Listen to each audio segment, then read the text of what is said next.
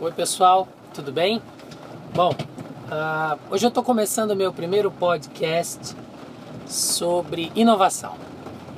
É, eu não sei bem ainda sobre o que serão os próximos podcasts, mas a ideia é que eu consiga através deles transmitir alguns insights e algumas situações que pela minha profissão, pela minha atividade, pelos trabalhos que eu venho desenvolvendo, é, eu gostaria de compartilhar com vocês, enfim, saber o que as pessoas estão pensando a respeito disso. E hoje eu gostaria de falar sobre inovação. Por que inovação? É, nós estamos fazendo uma análise hoje no escritório, o que a gente poderia mudar, como mudar, o que adequar, o que modernizar, o que não modernizar. Resumindo, como inovar. E o grande, grande problema da inovação, eu sei que tem muito guru por aí falando, não, vamos inovar, vamos ser criativo, e, e estudando para ser criativo, e curso para criatividade, curso para inovação, curso para é, melhorar é, é, o design thinking, ou então é, um, brainstorm diferenciado, ou então um mind map é, é, assim, que ninguém nunca viu, um negócio bem diferente. E eu acho fantástico.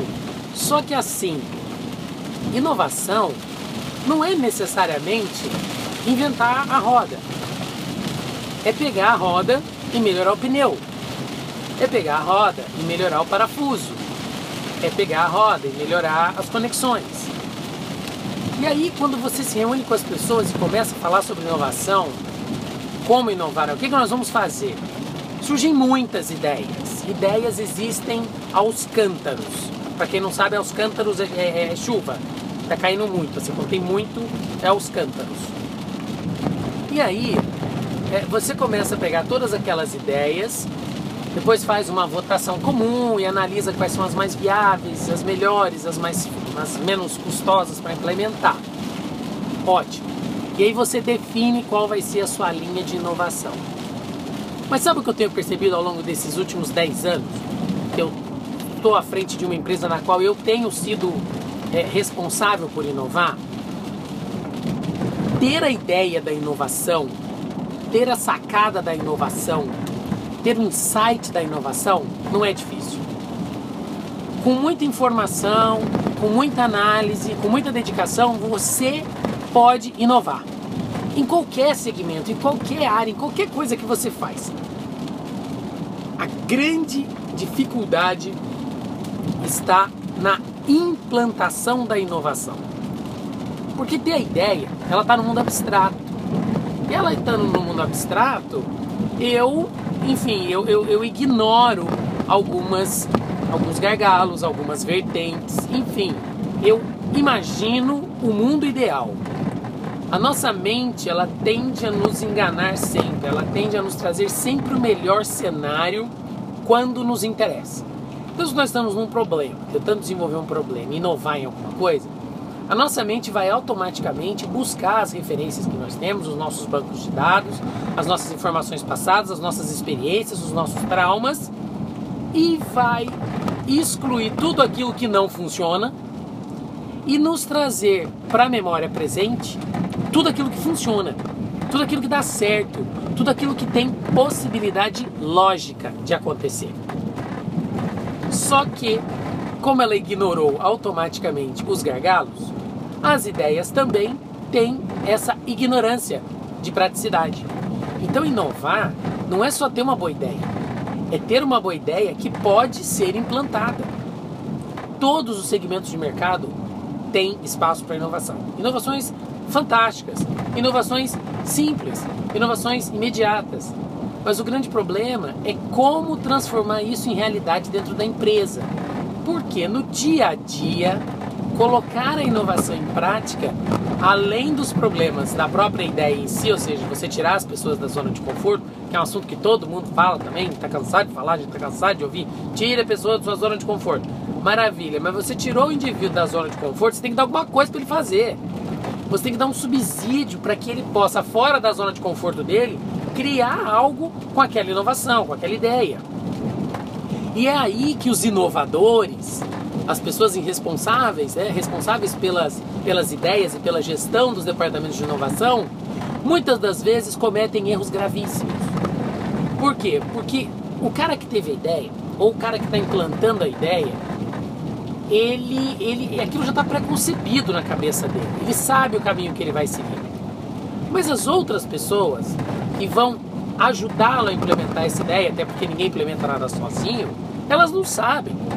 Elas estão pensando em outra coisa, elas estão pensando somente na ideia. Elas estão pensando no quanto aquela ideia vai ser complicada para o dia a dia delas. Elas estão criando um raciocínio de resistência, que também é natural. E os inovadores, aqueles caras que vão criando as ideias e implantando, é, na maioria das vezes não tem muita paciência com essas pessoas. Por quê? Porque ele imagina que, pô, teve a ideia, todo mundo tem que achar maravilhoso e implantar. Na verdade, a grande inovação é como convencer as pessoas a implantarem a inovação.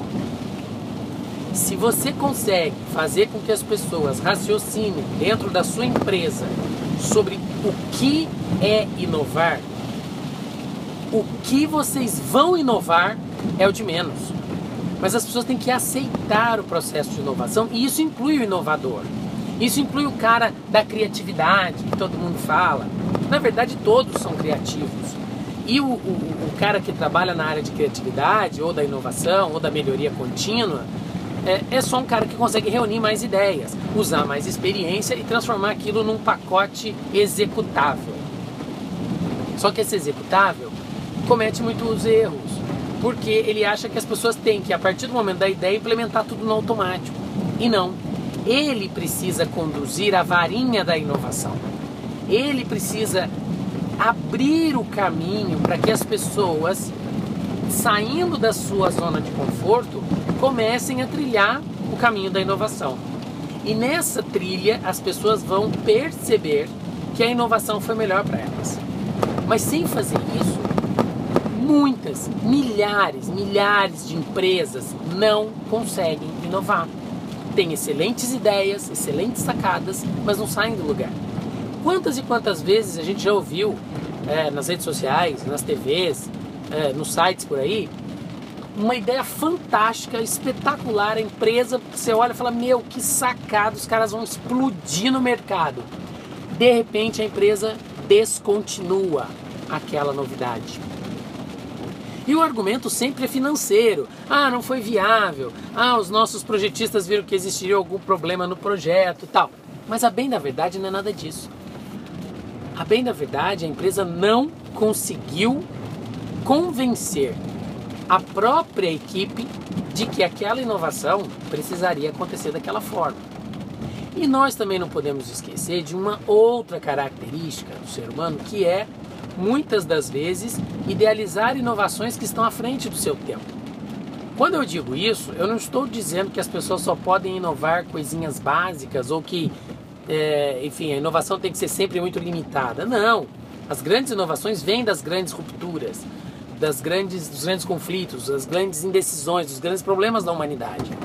Mas, mas, nós não podemos esquecer também que aqueles que pensam muito à frente do seu tempo, em um tempo que nós vivemos hoje, que já é muito dinâmico, e além de ser muito dinâmico, é altamente é, adaptável, ou seja, cada dia existe uma coisa nova, cada dia tem algo acontecendo, cada dia tem algo melhor ou algo pior.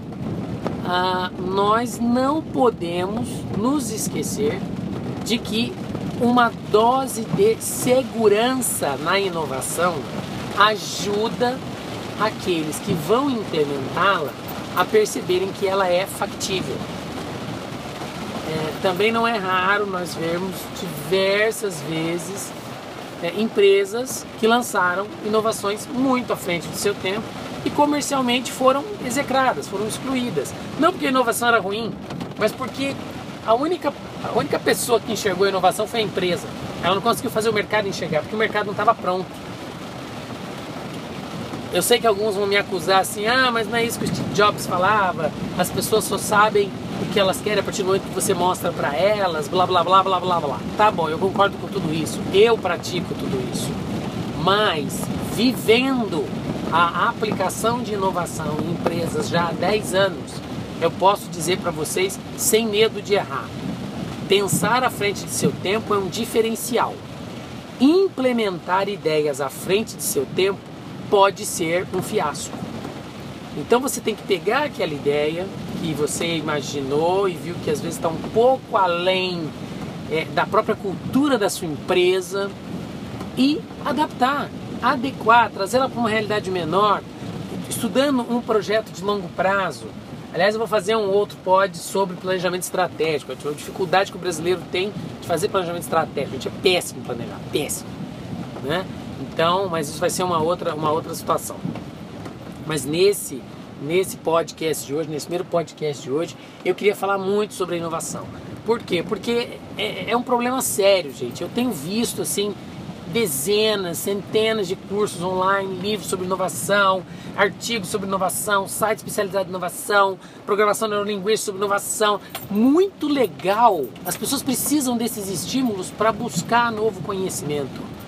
Porém, eu também tenho visto aqueles que conseguem destravar esse potencial criativo se frustrarem em empresas tradicionais. E a gente não pode esquecer que inovar, para você inovar, você tem que ir ao tradicional. Porque é no tradicional que você cria algo novo. Inovar de algo novo é praticamente impossível. Por quê? Porque algo precisa existir para ser melhorado. Existem exceções em que você cria algo novo. Mas se você buscar na história da humanidade, são muito pequenos os casos em que realmente criou-se algo do nada. Em geral, o ser humano cria uma melhoria de algo que já existe, talvez com uma visão bem, bem diferenciada. Mas ele cria a partir de algo que existe. Steve Jobs revolucionou o mercado da música com a criação do iPod. Muito legal. Só que o que, que ele fez? Ele melhorou o toca-fita. Ele melhorou o Walkman. Foi isso que ele fez.